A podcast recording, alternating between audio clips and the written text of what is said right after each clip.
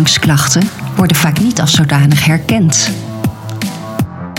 Ik was altijd energiek en sociaal en attent en echt op tafel dansen en helemaal leuk. En nu ben ik gewoon moe en ik heb gewoon geen zin in sociaal gedoe. Ik had ook enorme last van zenuwen. Dus eh, zeg maar het gevoel dat je een podium op moet en een speech moet gaan geven voor duizend man. En dat dan de hele dag door.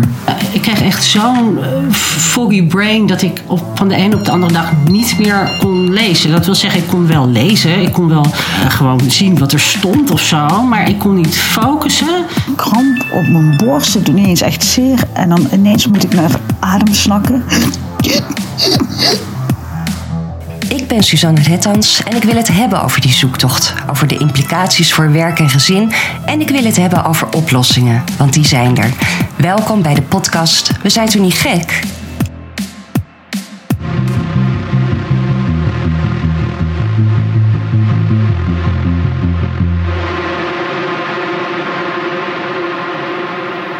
Welkom bij deze derde aflevering alweer van We zijn toen niet gek, die geheel in het teken staat van ADHD, brain fog en de overgang. Uit onderzoek van het H3-netwerk blijkt dat vrouwen met ADHD drie keer zoveel kans hebben op PMS, postnatale en overgangsklachten. En ook drie keer zo ernstig.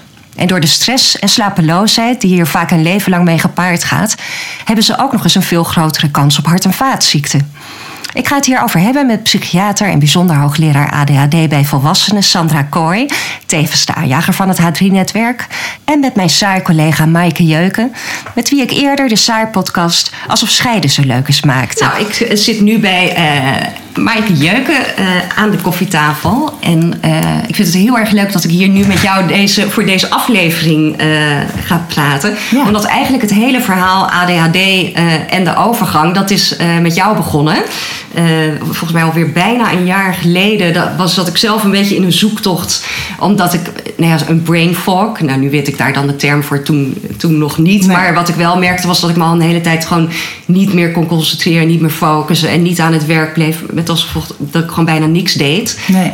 Um, uh, en ik wist niet waardoor dat kwam. En ik ging van alles proberen om, om maar mijn focus weer terug te krijgen. En dat lukte allemaal niet goed. En uh, toen las ik een artikel van jou in de Saar ja.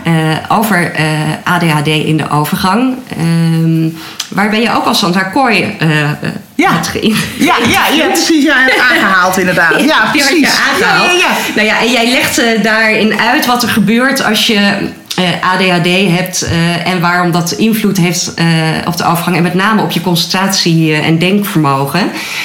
nou, in ieder geval door dat artikel begon ik toen te denken van misschien is dit wel, misschien is dit wel aan de hand. Ja. Um, want je hebt je laten testen. Waarom was dat? Ja.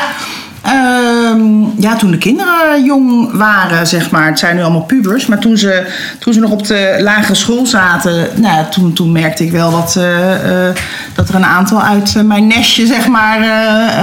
niet echt goed konden concentreren. En, en, en dat soort klachten. Ja, laten onderzoeken. En, en, en die bleken ADHD te hebben... Nou, dan ben je zoveel bezig met, met vragenlijsten en gesprekken en psychologen en weet ik veel wat om, om tot die diagnose te komen en dan eventueel tot uh, medicijnen.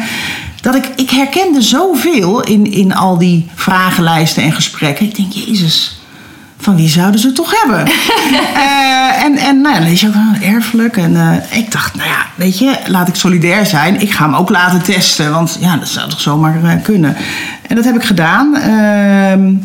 Nou, dat kwam er gewoon uh, direct uit. Ja. Ik dacht eigenlijk eerst nog ADD, maar het bleek ADHD. Nou goed, anyway, dat maakt ook helemaal niet zoveel uit. Want uh, uh, ik dacht van, ja, maar ik ben toch helemaal niet hyperactief of zo. Mm -hmm. Ik bedoel, ik ben niet, ik ben niet, ja, tenminste, vind je mijn stuiterbal? Nee, vind ik niet. Nee, nee, nou ja, wel energiek misschien, maar ook soms helemaal niet energiek. Maar, uh, maar een stuiterbal, daar hebben we toch een ander beeld bij. Ja. Gewoon een onnavolgbaar iemand die echt uh, alle kanten op schiet. En, uh, ja, nee, ja, inderdaad, nee. jongetjes met ADHD, die hebben we allemaal wel op ons netvlies staan. Ja, en precies. Dat, maar het uit zich anders. Ja, precies. En, en, en dat is wat ze bij dat onderzoek ook, ook bekeken van hoe is het daarmee met die hyperactiviteit. En grappig wat ze toen deden is eh, hè, gesprekken en eh, testjes en zo.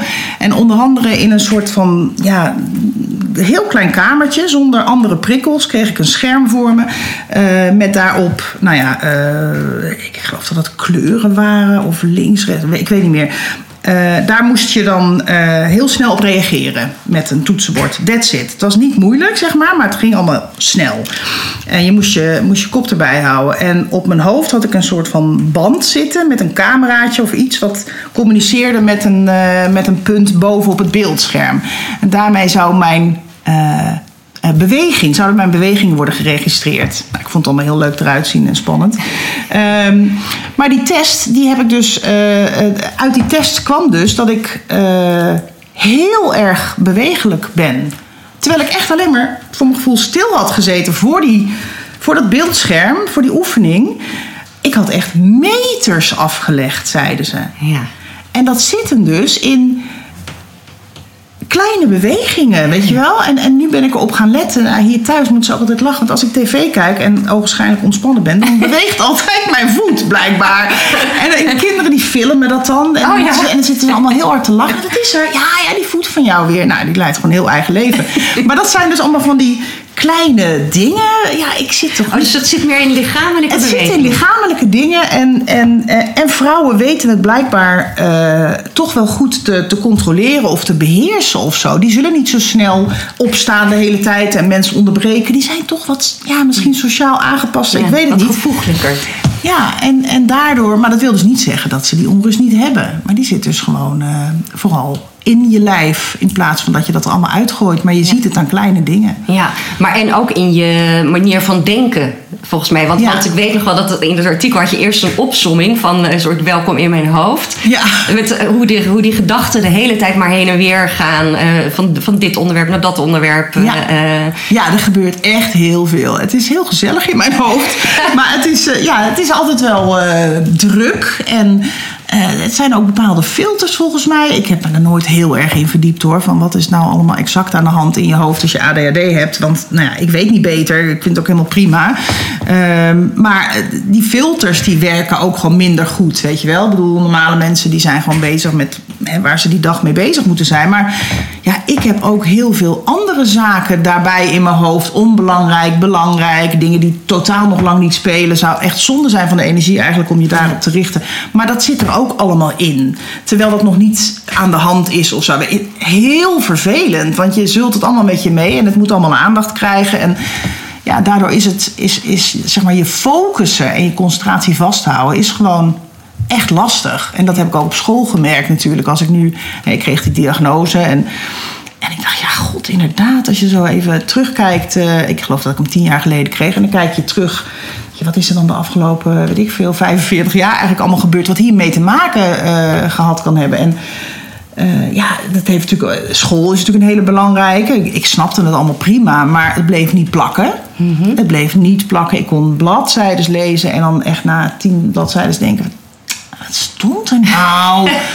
Eh, dus ik was ook echt helemaal altijd met samenvattingen bezig om het maar vast te houden en zo. Nou, wel dodelijk vermoeiend. En dat is best wel jammer. Ja. En ehm, ja, nou goed, eh, ik, ik vind het, ik ben heel blij met die diagnose. Ik ben Ja. echt heel blij mee. Ja, en vooral met de medicatie die ik eh, toen kreeg. Dat was even een zoektocht.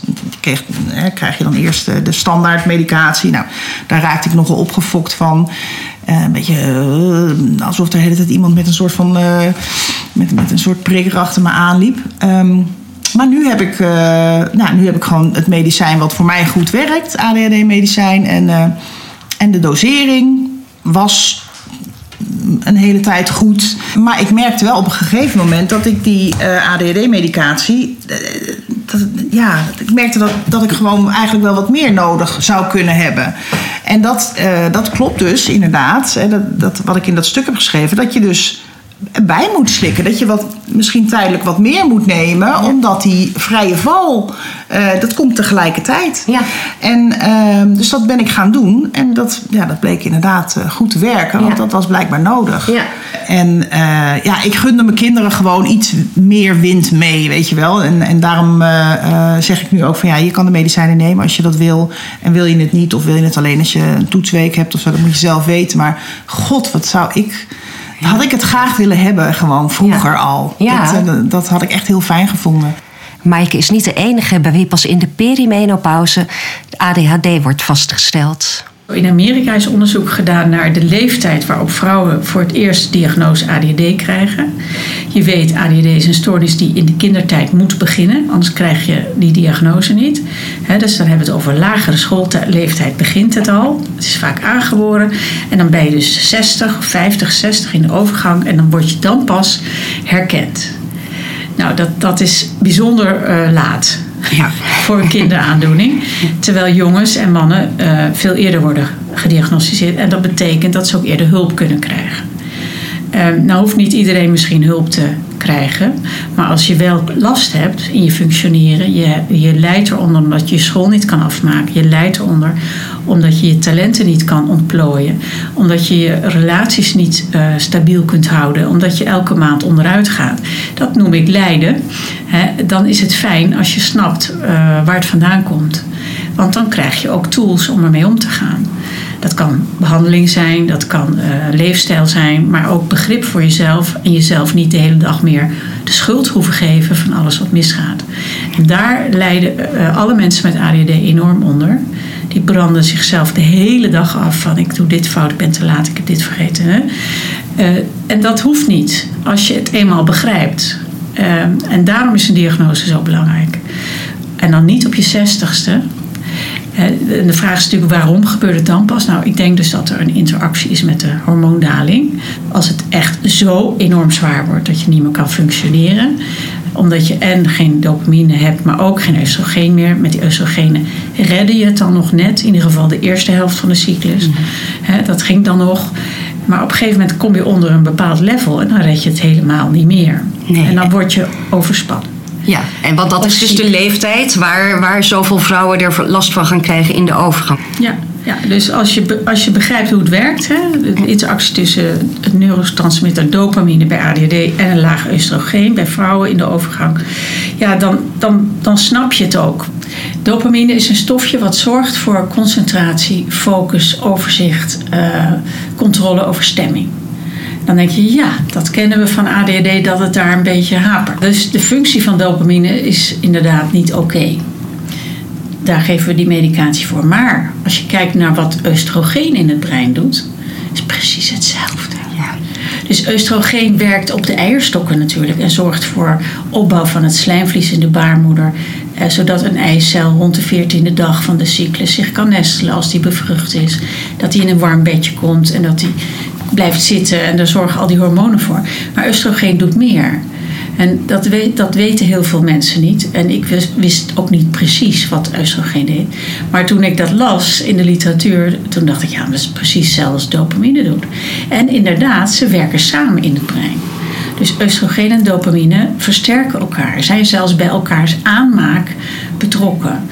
Eh, doen, doen dus, ja, hebben echt een functie in het onderhoud van het brein. Dus kan je begrijpen, als je twee keer van allebei te weinig hebt, laag oestrogeen, in de week voor de menstruatie, na de bevalling en in de overgang. En je had je hele leven al een laag dopamine. Dat dat dan ook wel twee keer zo hard aankomt. Dat kan je begrijpen. Ja. Dat is dus iets wat ik niet heb kunnen meten. Je kan dopamine in het brein niet meten. Je kan oestrogeen wel meten, maar dat zegt niks.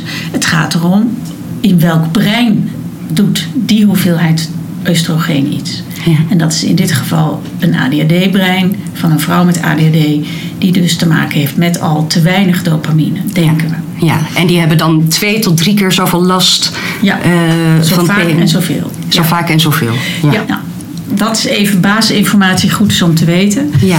Maar ja, bij ADHD is er dus dopamine heel belangrijk. Daar, daar is een tekort aan, denken we. En eh, met oestrogeendaling samen krijg je dan een eh, opvlamming van somberheid en prikkelbaarheid en agitatie en conflicten en lichamelijke klachten ook.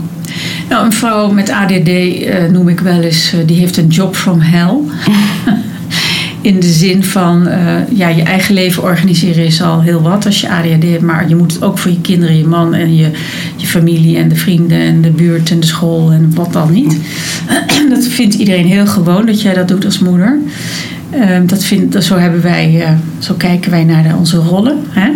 En dat is voor een vrouw met ADD extra belastend, omdat ze daar gewoon niet zo goed in is. Eh, en dan vallen de ballen ook wel eens uit de lucht. Eh, of, er, of er is een scheiding, of er is ruzie, of, eh, of er is eh, burn-out. Hè? Vrouwen met ADD zijn herhaaldelijk burn-out in hun leven. Oh ja? Ja, Ja.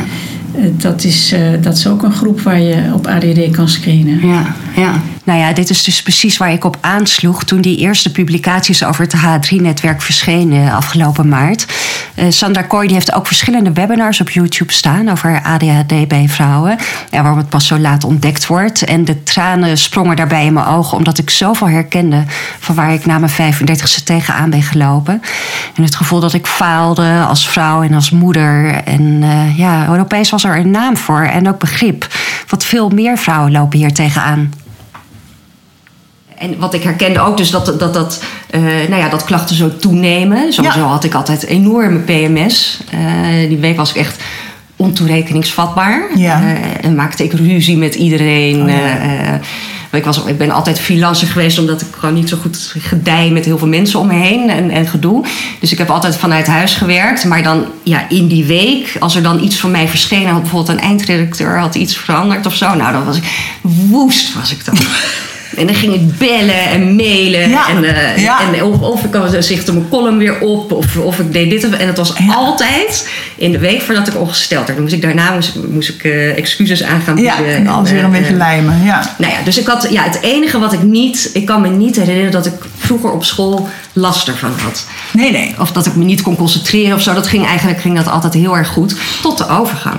Ah ja. Ehm, dus in die zin, wat ik ben toen door jouw artikel, ben ik ook ja, heel veel eh, van Sandra Kooi gaan lezen. Ze heeft heel veel, heel veel webinars ook op YouTube staan. Nou ja, daar herkende ik wel alle, echt alles. Ook de hele levensloop die je, die je hebt met, met nogal wat. Nou, ik heb ook vier verschillende studies eh, eh, Ja, ja. geprobeerd en uiteindelijk afgemaakt. Maar ja, altijd wel een roerig leven Ja. gehad. Met, met, met mannen en, en eh, nou, scheidingen. En, nou ja. Dus, er- is er altijd een hoop aan de hand geweest. Dus toen dacht ik van nou, laat ik me ook eh, testen. Ja. Eh, maar inmiddels had ik ook van jou gehoord dat dat medicijn zo, zo goed hielp. ja, ja. En die, nou, dat onderzoek dat duurde vrij lang, want dat was allemaal verspreid over verschillende. En dan ja, moesten nog een keer mijn ouders moesten ook aanschuiven om te kijken of ik dan vroeger daar last van had gehad. En toen ben ik, eh, van jou ben ik alvast dat gaan gebruiken. Ja, erg hè? Ja. Want ik dacht ook, ja, weet je, zo kun je natuurlijk ook testen. Als het heel veel voor je doet, Ja. ja dat is best Ja. een indicatie. Ja, precies. Ja, nou, daar krijg ik dus altijd heel veel, eh, enorm van op mijn kop hier thuis. Ja, moet je niet allemaal aan andere mensen geven? Dat klopt. Eh, maar eh, dat- is wel de manier waarop ik er zelf ook achter kwam. Want toen mijn kinderen dus diagnose hadden gekregen en medicijnen... toen dacht ik ook, ik ga niet zomaar van alles in mijn kinderen stoppen. Dat wil ik zelf gewoon wel weten wat dat is. Dus dat heb ik toen zelf ook geprobeerd. En toen merkte ik dus van, jezus, dit, dit is heel prettig. Ja. Voor mij ook. Ja. En eh, nou ja, toen kwam dus dat verhaal van dat ik me ook maar liet testen en ook, eh, ook een diagnose Ja. kreeg. Maar eh, ja, het het gebeurt heel veel. Dat mensen elkaar gewoon probeer dit even, kijk even wat het, wat het met je doet. En dat is natuurlijk niet goed. Je mag dat niet doen met medicatie, dat snap ik ook. Maar ja, ik, ik dacht ook, dit, dit, dit, Nou ja. dit is voor jou ook belangrijk Het- het- gewoon. zeker, het heeft- en jij merkte direct mijn, iets. Mijn ja. leven in die zin veranderd. Dat ik toen, nee, ik liep dus al twee jaar er tegenaan dat er gewoon niets uit mijn handen kwam. Terwijl ik altijd heel productief was geweest. Ja. Ehm, en ik zat maar naar dat scherm te staren en er gebeurde gewoon helemaal niks. En ik was de hele tijd, ja, dan keek ik naar buiten in de tuin. En dan ging ik weer een tuincentrum Ja. of een kwekerij. Lekker impulsief eh, en eh, afgeleid. achter elkaar Ja, door. En, en ondertussen kwam er niets uit mijn vingers. En ik werd daar gewoon echt heel ongelukkig eh, van. Ja. Nou, dus ik had toen al met dat, met dat artikel. Mijn kinderen hebben ook eh, eh, ADD. En ehm, dus ik kon van mijn oudste zoon, die zat toen net aan de Concerta, geloof ik. Mhm. Die heb ik toen ook al, die dacht ik ook van, nou, Ja. ga ik gewoon proberen. Ja. Nou, toen was het, ik had hem aan het eind van de dag belde ik hem helemaal, eh, helemaal lyrisch op. Ik zei, nou ja, ik heb gewoon uren kunnen werken. Maar ik had wel met die, eh, dat ik een heel gejaagd gevoel. Was zo echt alsof, Ja. je, nou, was echt alsof je drugs had genomen. Ik kreeg hartkloppingen. Ja. Eh, en ik kon s'nachts niet meer, niet meer slapen. lag ik echt, eh, Ja. nou ja, alsof mijn hart dus wat uit ging springen. Dus dat, dat vond ik heel eng. Ja. En toen zei jij, nou maar ik slik Alphonse. En daar heb je dat minder bij, want die werkt, die werkt ook net anders. Ja. Ja. En toen eh, nou, heb jij er een paar opgestuurd. Ja, en dat was voor mij inderdaad ook perfect. Want ik merk bij deze helemaal niet een opbouw. eh, Nee, en die hele... en, en ook niet eh, je re- een rebound krijg je Nee. dan vaak als het dan weer weg... eh, Ja. dat, het is gewoon...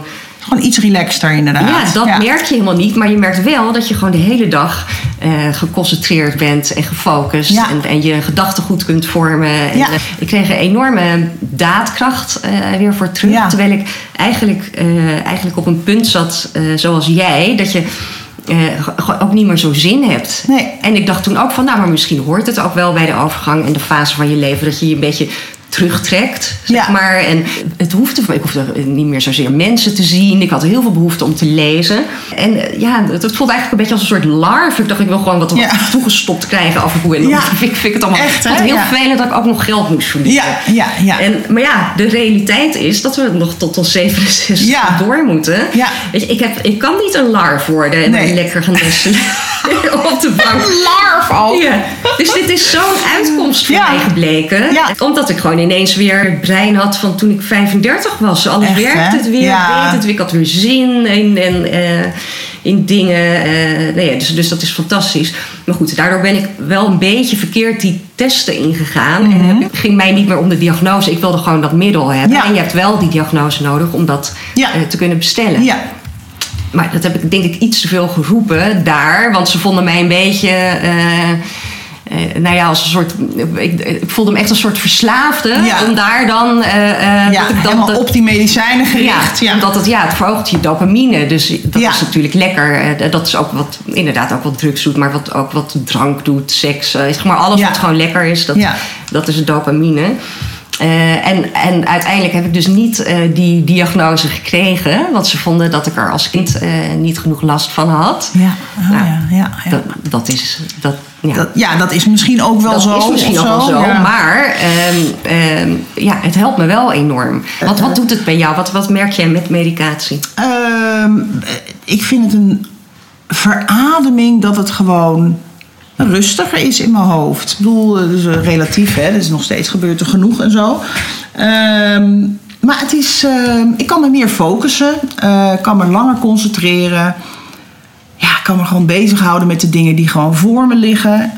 Ehm, ja, ik, ik, heel fijn. Heel erg fijn vind ik dat. En... eh, Ja, want je, je krijgt gewoon dingen af. eh, dat uitstelgedrag is natuurlijk ook gewoon zo'n feest hè, met ADHD. Want ja, in mijn geval ook van, ik bedoel, ik ben altijd wel echt heel gedreven en zo geweest, maar ook faalangstig. En eh, nou ja, uitstelgedrag, ja, zolang je er niet aan begint, kan je ook niet falen. Dus ik, ik, ik merk het nog steeds hoor, dat zit er nog steeds wel in. Als ik denk, oh, ik moet een heel ingewikkeld artikel schrijven.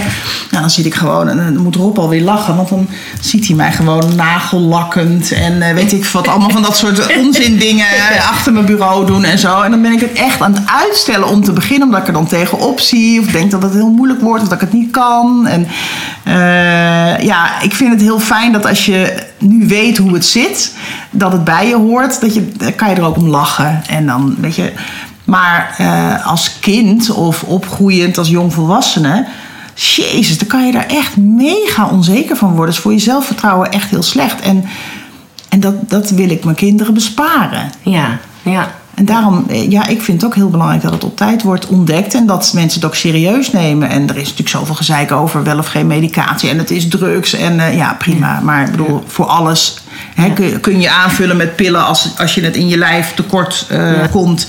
Dus ik, ik vind Nou ja, en als je eh, inderdaad eh, de downside ziet, Ja. met alles wat er dan dus kan gaan gebeuren, ja, Ja. Dan, dan toch liever die medicatie. En ik vind het ook prima als, als, als ze het niet doen hoor. En mensen die geen medicatie slikken, die ADHD hebben, die zijn ook hartstikke leuk. Want ze zijn natuurlijk wel echt vaak hele hè, creatieve mensen en nooit saai. En dat is ook helemaal prima. Alleen, ja, ik, ik, ik gun iedereen gewoon net eventjes wat, eh, wat wind mee die dat, eh, die dat prettig vindt. Want onge, ongemerkt heb ik toch best wel veel geworsteld. En Ja. heeft het allemaal veel meer energie gekost dan voor een ander. Ja. Hè? En, eh, en, en nu lees ik ook, hè, dat, dat die stress, die heeft dan toch wat gedaan. En dat is niet dat ik me er allemaal bewust van ben geweest, dat het allemaal zo hard werken was de afgelopen, weet ik veel, 40 jaar. Maar ehm, het doet iets met je bloedvaten dus, het doet iets met je, met je hart. Eh, het, zijn, het zijn toch allemaal dingen en dan krijg je die overgang. Nou, dat is inderdaad. Dus, eh, eh, Sandra Korde heeft dan nu, ja, er, is dus aangetoond door dat H3 eigenlijk door gezamenlijk Ja. eh, te onderzoeken, dat als je. Ik zal vertellen hoe het hoofd-hart-hormonen H3-netwerk Ja. is ontstaan. ja, Ehm, ik heb Janneke ontmoet op een congres over ADD bij vrouwen, waar we allebei spreker waren. Ik vertelde over vrouwen met ADD, zij vertelde over medicijnen bij ADD en of dat wel kon in verband met het hart. Want de medicijnen verhogen, verhogen je Ja. hartslag.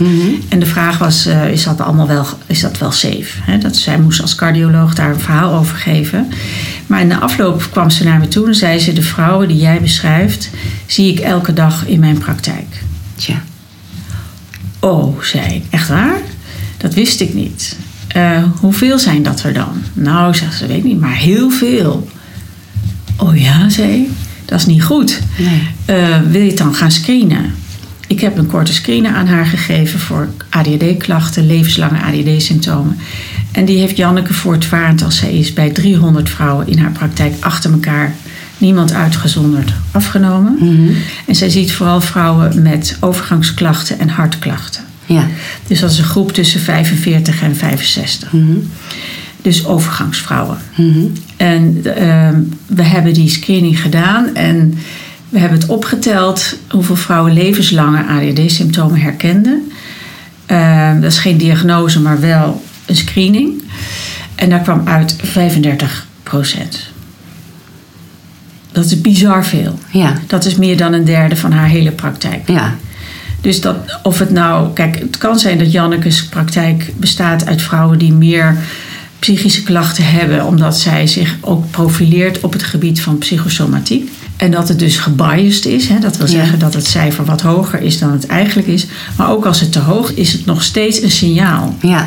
Want het, is niet, het gaat niet opeens naar, eh, naar vijf of zo, als Nee. we dat meenemen. Dat denk ik niet. Dus dit onderzoek moet natuurlijk herhaald worden.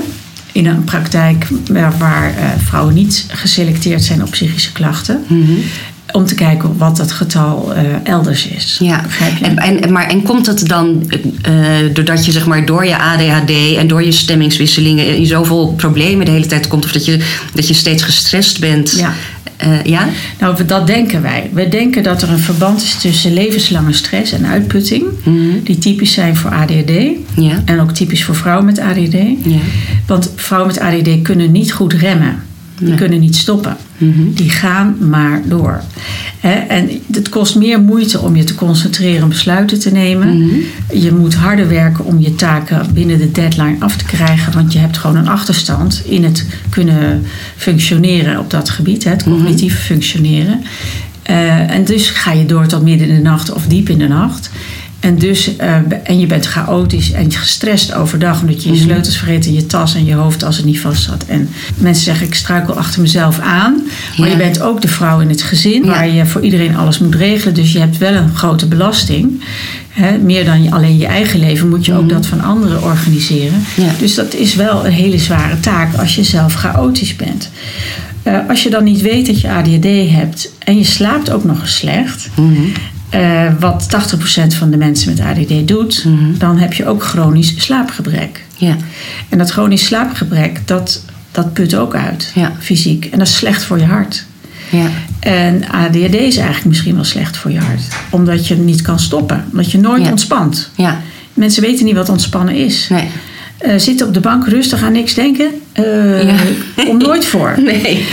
Ze doen altijd iets om te ontspannen. Dat is op zich helemaal niet erg. Maar er is geen rust, letterlijk. Hè? Dat, dat de hyperactiviteit leidt tot continue innerlijke en uiterlijke rusteloosheid. Ja.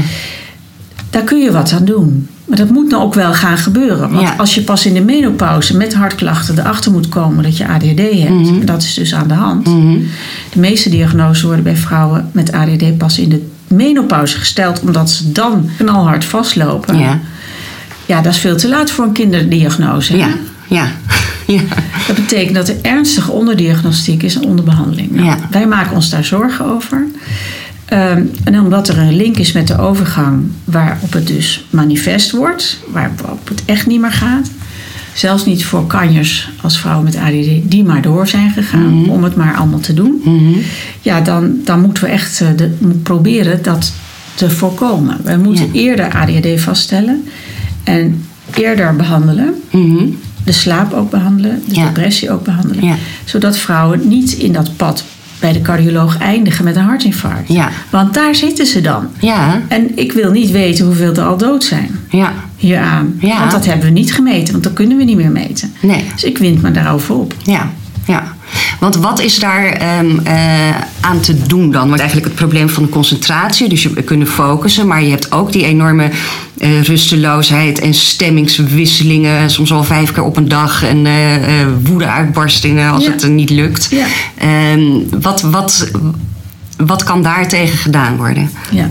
Nou, ten eerste, ehm, als het gaat om stemming en ADHD en slaap, dat zijn drie verschillende problemen die je als één geheel ervaart. Ja. Maar het zijn drie verschillende stoornissen of problemen en die moeten alle drie behandeld worden. Ja. Dus ADHD behandelen we met uitleg. Wat is het? Eh, dat je niet gek bent, Ja. dat je niet. eh, eh, dat het niet aan jou ligt, maar dat het wel heel storend voor jou en anderen kan zijn als je er niks aan doet. Als je dat wil, kunnen we je behandelen met medicijnen en met groepstherapie. Ook individuele behandeling. En dat heet coaching of cognitieve gedragstherapie. Dat gaat over hoe plan ik mijn leven op een betere manier. Maar dat doen we samen met de medicatie, want dan gaat het ook makkelijker. Ja. En als je het zonder pilletjes moet doen, wat veel mensen natuurlijk toch wel voorkeur voor hebben, dat kan wel, maar je bereikt niet hetzelfde. Nee. Want je hoofd is nog steeds afgeleid en Ja. chaotisch. Ja. En dan is het eigenlijk extra veel huiswerk bovenop alle taken die je al had. Ja. En dan put mensen, de, dan is de behandeling een extra belasting. Ja. En dat hoeft niet. Nee, het is, het is zo jammer dat er eh, zo negatief eh, naar gekeken wordt. eh, met Het is die, onjuist. ja, Het is onjuiste informatie. Ja. En die wordt verspreid door mensen die teleurgesteld zijn of bijwerkingen hebben gehad of slecht zijn begeleid. Ja. Of door mensen die er tegen zijn. Hè, dat mag allemaal wel. Mhm. Maar het is belangrijk om, om het, het feit dat de medicatie zeer effectief is en veilig als je het goed, als je goed wordt begeleid en eh, goed wordt ingesteld. Mhm. ja, Maar dat is wel een kunstje om dat goed te doen. ja. Maar goed. Maar is dat dan, is dat dan zo'n SSRI, eh, een, een antidepressivum? Nee, ik heb het nu over ADHD-behandeling. Ja. Dat zijn stimulantia. Ja, ja. Dus dat is methylfenidaat of dexamfetamine. Ja. En er zijn nog een paar middelen. We hebben vier opties eigenlijk. En dat helpt eigenlijk ook al bij die eh, stemmingswisselingen. En, Dat en- kan. Hè, want stemmingswisselingen komen bij ADHD de hele maand voor. Mhm. Eh, vier, vijf keer per dag, zoals je terecht opmerkte. En dat lijkt heel erg ook op de borderline stemmingswisseling. Dat is ook vier, vijf keer per dag. is precies hetzelfde. Is ook gemeten. Ehm, dus die stemmingswisselingen die verminderen met ADHD-medicatie. Net als impulsiviteit, onrust en concentratieproblemen. dus ja. ik denk dat die stemmingswisselingen bij ADHD horen. Eigenlijk. Dat zijn, het hoort niet bij de kernsymptomen, maar het hoort er wel bij. Want 90% heeft er last van. Ja. Dat heb ik uitgevraagd. Dus dat is bijna iedereen. En het reageert op de medicatie voor ADD. Dus het is hetzelfde remprobleem. Ja. Je, wis, je stemmingen kun je ook niet stabiel houden. Net als je onrust en je, je impulsieve gedachten en Ja. handelingen. Ja. En je Dat impulsieve het altijd maar aan denken. en, en dat, dat eh, niet kunnen slapen. eh, eh, daar ben ik ook lag soms wel tot vijf uur s'nachts wakker. Omdat je dan, je kunt gewoon je hoofd niet uitzetten. Dan denk je echt, oh, hou op, hou op. Ja. De motor blijft aanstaan. Ja, blijft gewoon maar aanstaan. En, ehm, maar bij mij is het, ik heb sinds een paar jaar slik ik ven- venlafaxine. En toen was dat gedeelte eigenlijk allemaal eh, voorbij. Ja. Dus net alsof er daarmee ook een rem wordt gezet. En ik was niet meer zo prikkelgevoelig. Want ik was echt, nou ja, alsof mijn huid open lag. En ik één, eh, eh, open zenuw was. Ehm, dat, dat werk was net een tevallaagje. En ik kon s'avonds gewoon slapen. Oké. Nou, dat, dat, het is best ingewikkeld om dat heel kort uit te leggen. Ehm, maar je hebt angstige en depressieve klachten. En als je daar last van hebt, slaap je ook slecht. Mhm. En dan krijg je vooral dat piekeren en dat, dat rumineren, dat niet kunnen stoppen met denken. Mhm. En lijstjes blijven maken in je hoofd en nog meer lijstjes. En, Ja. en vooral als je half in slaap bent, kan je dat niet meer eh, stoppen. En dat hoort inderdaad bij, eh, dat komt veel voor bij angst en depressie. En daar is een antidepressivum heel handig voor. Ja. En dat helpt enorm. En dan kan je daardoor ook beter slapen. Ja. Maar er zijn nog veel andere slaapstoornissen bij ADHD. En eentje daarvan die het meest voorkomt is de late slaapfase. Ja. Dat zijn mensen die gewoon eh, wel willen slapen, maar met open ogen naar het plafond liggen te kijken tot een uur of drie. Ja. Omdat, en we hebben onderzocht hoe dat komt. Dat hangt samen met de late aanmaak van melatonine, het slaaphormoon. Ja. En dat is anderhalf uur later bij mensen met ADD vergeleken met de bevolking. Dus dat is echt een enorm, enorm verschil. Ja. En we hebben ook onderzocht eh, dat je met een halve milligram melatonine eh, tussen 6 en 9 s'avonds eh die, die slaapfase naar voren kan shiften. Ja, ja. Een halve milligram. Een halve milligram tussen 7 en 9, zeg maar. Wel op een vaste tijd, elke dag. Het is een hele lage dosis. Mhm, ja. Maar hij is net zo effectief als een hoge. Ja. Maar hij moet ietsje eerder worden gegeven. Hij is niet eh, Want die pilletjes zijn vaak een 100, eh 0,1 milligram. 0,1 milligram. Kun je bij de drogist krijgen. Dan moet je daar dan 5 van hebben. 0,1 milligram maal 5. Mhm. Of 1 milligram door de helft. Ehm, je kan ook 1 milligram om 10 uur doen. Dat is ietsje meer, is ook ietsjes meer slaapverwekkend. Mhm.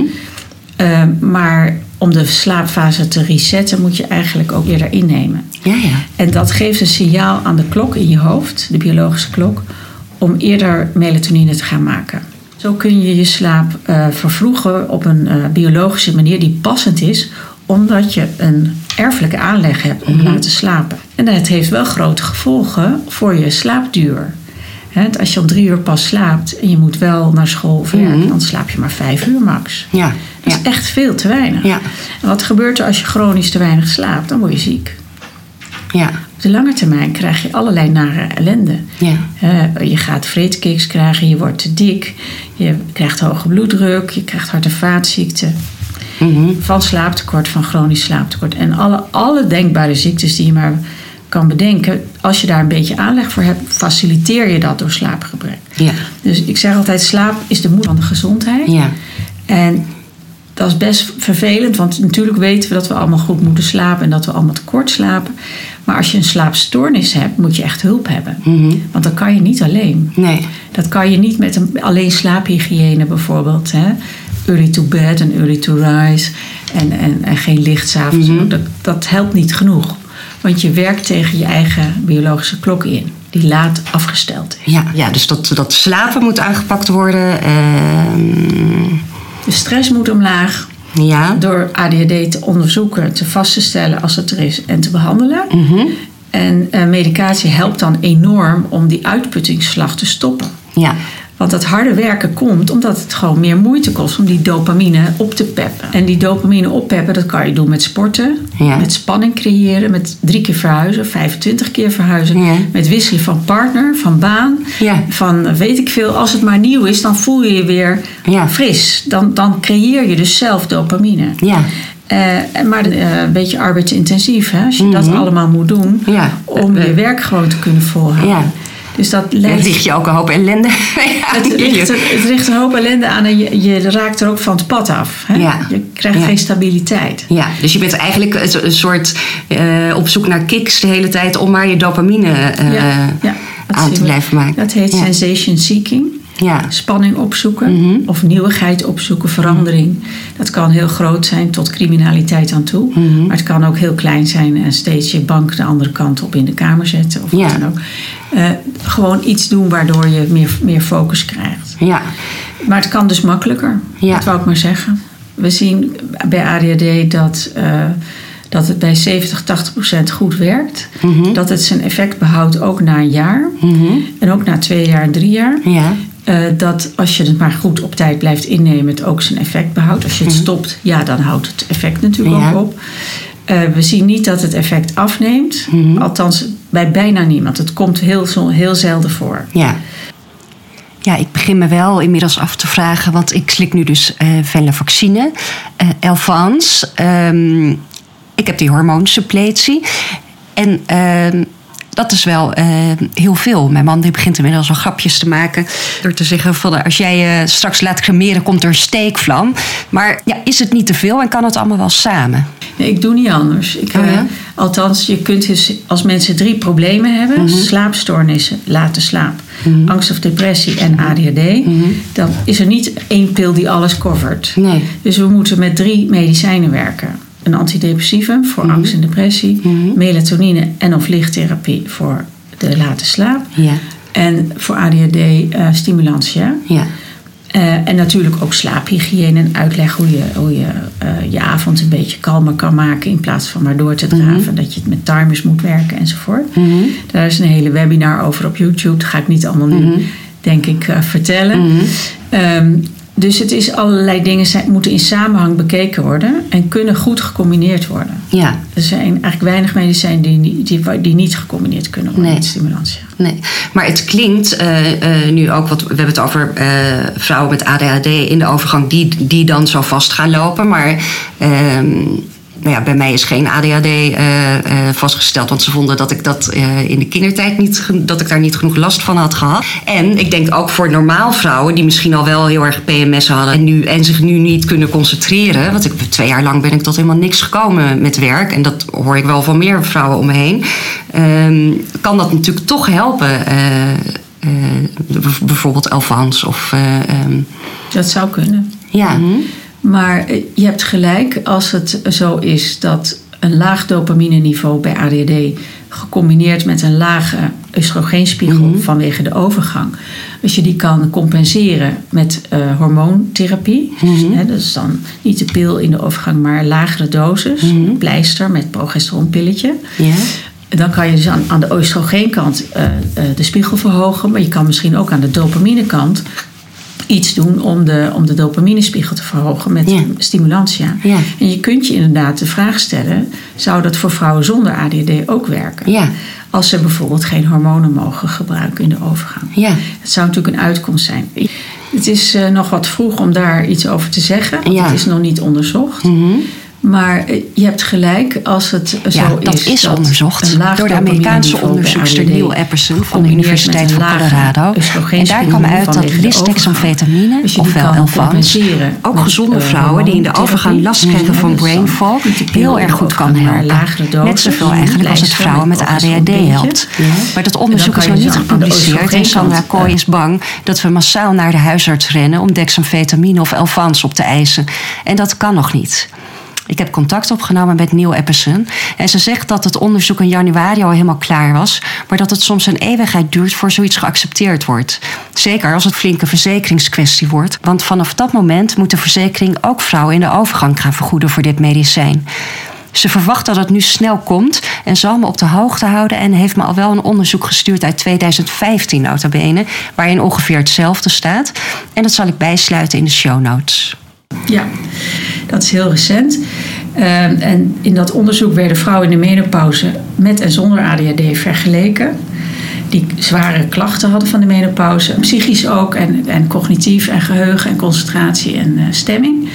En die knapten op met een eh, ADHD-medicijn. Ongeacht de ADHD. En dat is natuurlijk zo interessant. En eigenlijk ja, werpt Het is ook- bijna revolutionair, vind ik. ik Want- vind het ook. Ja. ja, het werpt een licht op deze hypothese. Hè, dat je dopamine en eh, oestrogeen nodig hebt als vrouw, als mens. Hmm. Maar als je allebei niet hebt, dan, dan loop je vast. Hè? En als je eh één van beide goed kan verhogen, of liefst allebei, dan, dan loopt de trein weer. Dan doet hij het weer. Eh, het, het, is, het is leuk om daarover eh, te filosoferen. Mhm. Dat dat theoretisch rationeel is om te denken, nou, ik kan aan deze knop draaien, maar misschien ook aan die. Ja. En overigens, antidepressiva doen ook goed werk hè, in Mhm. de overgang. Dus je kan het op meerdere manieren eigenlijk aanvliegen. Ja. Naast dat je hè, moet letten op je leefstijl, op je Ja. slaap, Ja. op je eetgedrag, of je wel genoeg beweegt. Ja. Dit wordt steeds belangrijker naarmate je ouder wordt. Dat ga je ook voelen, kan ik je verzekeren. En eh, dat moeten we allemaal. En dat is voor iemand met ADD ook weer extra belastend. Want dan moet je weer aan honderdduizend dingen denken. Aan. En eh, dat gaat ook natuurlijk een aantal keren mis. Dus zorg goed voor jezelf. en krijg behandeling. Ja. Denk niet, ik wil geen pillen, ik moet alles alleen doen. Mhm. dat, je hoeft geen pillen, maar het is wel stukken makkelijker. Ja, ja. En we moeten gewoon kijken wat bij jou past en hoe je dat wel kan hebben. Ja. Ja. Want het is gewoon te zwaar. ja. Eh, maar wat kan er eh, gebeuren als je het niet behandelt? Oké, nou dat weten we heel goed uit onderzoek. Als je ADHD, ik weet het niet op persoonlijk niveau, dat kan ik niet zeggen natuurlijk over onbekende mensen, maar ik weet wel op groepsniveau dat de eh, beperkingen door ADHD nogal schokkend zijn. De kans op ongelukken is bijvoorbeeld drie tot vier keer zo hoog. De kans op dodelijke ongelukken twee keer zo hoog. Vergeleken met mensen, kinderen, volwassenen zonder ADHD. Omdat je onoplettend bent En impulsief. en impulsief. Ja. Nog even inhalen. Het kan nog wel. Ehm, je komt altijd te laat. Dat heeft gevolgen. Eh, niet de eerste keer, niet de tweede keer, maar op een gegeven moment wel. Dus je hebt vaker eh, eh, dat je je baan verliest daardoor, bijvoorbeeld. Ehm, of dat je je school niet afmaakt en dat je daardoor een lager diploma-niveau hebt en daardoor dus minder ver komt. Dat zijn consequenties van onbehandelde ADHD. Eh, maar ook meer eerste hulpbezoeken, hondenbeten en brandwonden. Impulsief gedrag, niet uitkijken, niet opletten, dromerig. Ehm, nou ja, de kans op verslaving, maar ook de kans op eh, partnergeweld en criminaliteit. Oh ja? Gevangenissen zitten vol met onbehandelde ADHD. En dat zijn niet mensen die alleen maar ADHD hebben. Die hebben ook verslaving en ook een persoonlijkheidsstoornis. En ook nog. En die hebben vaak ook eh, trauma's in de voorgeschiedenis, in de jeugd. En die hebben gewoon het superzware pakket gekregen. En die zijn uiteindelijk in de criminaliteit beland. Dus ik spreek zeker geen oordeel daarover uit. Ik zie dat eerder als de zwaarste. De groep die het het zwaarst heeft gehad. Ja. Ehm, maar dat is wel zo. Die kans op criminaliteit is sterk verhoogd en ook op partnergeweld. In Ja. de relatie. Dat zijn niet de leukste onderwerpen om te bespreken, maar als je me vraagt wat zijn de beperkingen, de gevolgen van onbehandelde ADD, dan zit het in de lijst. Ja. En dan hebben we nog obesitas. Sterk verhoogd met als gevolg suikerziekte, hart- en vaatziekte, dementie, jonger overlijden. Dat vind ik nogal wat, Dat hè? is nogal wat, ja. En dan nog al die lichamelijke ziekten die ik net noemde. Ik vind het. eh, Nou, en het, en je het kan is... het niet verkopen om te zeggen het is onschuldig. Nee. Dat kan je niet meer Nee. verkopen. Ik kan wel zeggen, ik kies ervoor het niet te doen. Dat is je eigen verantwoordelijkheid. Maar het is fijn als je deze informatie wel hebt. Hè, want dan, je kan natuurlijk zeggen, oh, maar ik ben niet crimineel of ik heb dit of dat niet. Dat is heel fijn, gefeliciteerd. Mhm. Maar er zijn gewoon risico's verbonden aan de aandoening. Ja. En het gaat er helemaal niet om om je in een hokje te stoppen. Of om jou eh, de schuld te geven. Absoluut niet. Het gaat erom dat je kan floreren. Ja. Dat je je potentie haalt, dat je gelukkig bent. Ja. Ander doel hebben wij hier niet. Nee, nee. Nee, en dat is natuurlijk vaak zeg maar, de, de onrust die je in jezelf ervaart. En, en op een gegeven moment met PMS, eh, hele erge PMS-klachten, eh, de ruzies die je daardoor krijgt en zo. Het is eh, eigenlijk ja, een voortdurende stroom van, van ellende eigenlijk. En, en emotionele uitbarstingen. En, en stress. stress, Ja. scheidingen. Ja, vreselijk. Ja, heb je je baan opgezegd ineens weer. Ja, daar kies je toch eigenlijk niet Nee, voor. Dat zou je nee. toch jezelf niet toewensen. nee, nee. En ja, eh, het is natuurlijk heel moeilijk om op een gegeven moment te zien wat komt nou door wat. Is het mijn karakter? Is, ligt het aan mijn partner? Ligt het aan mijn ouders? Lag het aan het weer, aan de menstruatie? Ja, god mag weten wat. Maar als je op een gegeven moment dit verhaal in zijn, in zijn geheel overziet en je herkent het, dan moet je gewoon achter je oor krabben van denk verrek. Misschien is het toch iets voor om naar te kijken. Hè? En als je dat niet wil, is ook goed. Ja. Dat is aan jou. Ja, want, want ja, we krijgen straks. eh, nou ja, ik heb die ellende zelf, zelf ook ervaren. Want ik heb dus geen ADD-diagnose gekregen. En dan krijg je ook geen Alphonse. eh, terwijl ik die al van nou ja, mijn collega Maaike. Die had gezegd van nou ja, probeer dat anders. eh, eh, en ik had al gemerkt hoe enorm mij dat hielp. Ehm, maar dan krijg je het dus gewoon niet. Want je hebt een diagnose nodig. Zeker. ehm, eh, ja, om ADHD-medicatie te krijgen. En terecht. Ja, Maar dat wat moet kunnen... wel gemonitord en gecontroleerd worden. Je moet eigenlijk niet pillen van een ander gebruiken zonder... Nee. Ik snap dat het gebeurt, ik weet dat het gebeurt, maar Ja. ik, ik wil het toch even zeggen. Ja, Want je doet jezelf tekort. ja, Je hebt recht op goede uitleg, goede begeleiding. Het meten van je bloeddruk, pols, gewicht, stemming en slaap voor en na. En het behandelen van je angst als die er is van tevoren en niet erna. Dan flip je. Kortom, we hebben goede reden om dat zorgvuldig en, en, en, en goed te doen voor je. Nee, voor ik heb het uiteindelijk wel gekregen via, Ja. een, via een zelfstandig werkend psychiater... die, die mij eh, ook daarin begeleidt en dat, en dat allemaal in de gaten houdt. Eh, maar wat En de je... diagnose heeft gegeven. Nee, Nee? nee. Waarom niet? Nou ja, omdat zo, nee, ja, ze ging eigenlijk alleen de pillen voorschrijven. Ik heb helemaal geen diagnose gekregen. Nou, zou je dat niet willen? Ja, Zou ik erom vragen? ja.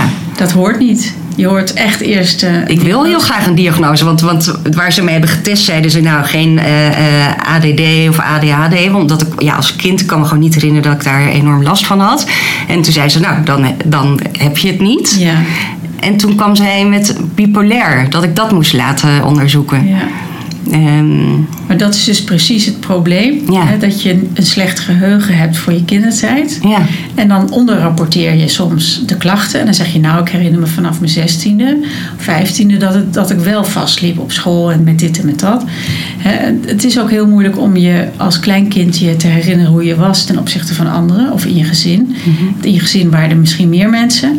En dan weet je het al helemaal niet.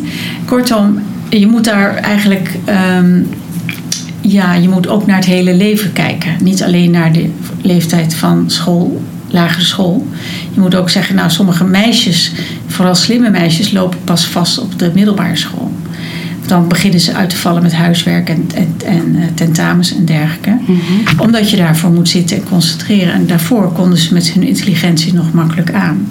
Dus intelligentie compenseert in zekere zin wel voor aandachtsproblemen. Eh, Tot het niet meer gaat. Tot het niveau van je school te hoog wordt. Of de universiteit of je vervolgopleiding. En dan loop je pas vast. Dus er zijn ook compensatiefactoren. En dat moet je per persoon wegen. In plaats van zwart en wit. Nou, ze weet het niet, dus heeft ze het niet. Nee, ze weet het niet, dus weten wij het ook niet. nee, Niet zeker. Nee. Maar wat past het beste en welke hypothese is, is het meest helpend voor jou? ja. Zo moet je. Wat heeft het dan? Heeft het zin om alsnog dat is eh, eh, te onderzoeken? Of, of maakt dat eigenlijk nu niet meer zoveel uit? Dat bepaal jij. Ja, Als jij zegt, ik wil eigenlijk heel graag zeker weten wat ik heb, dan zou ik het doen. ja. Nou, het zou voor mij wel een hoop verklaren Ja. tijdens het moederschap en waardoor ik mezelf wat minder eh, schuldig voel. Precies. Ja. En dat is dus heel belangrijk. Ja, Dat je jezelf eh, ja, zo, je niet hoeft te veroordelen. Ja. Dus mensen die op latere leeftijd diagnose hebben gekregen, die hebben mij wel eens verteld: wat is het belangrijkste van de diagnose voor mij? Dat ik mezelf kon vergeven. ja, ja. Dat vind ik echt zo ontroerend. Ja, En ook wel verdrietig. ja.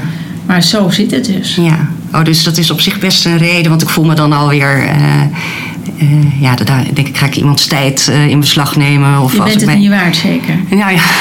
Daar gaan we weer. Ja, ja, Je bent het wel waard. Ja. Het verhoogt jouw kwaliteit van leven, zeg je net. ja. Nou, dan ben je dat dus. Dan is het dus nodig.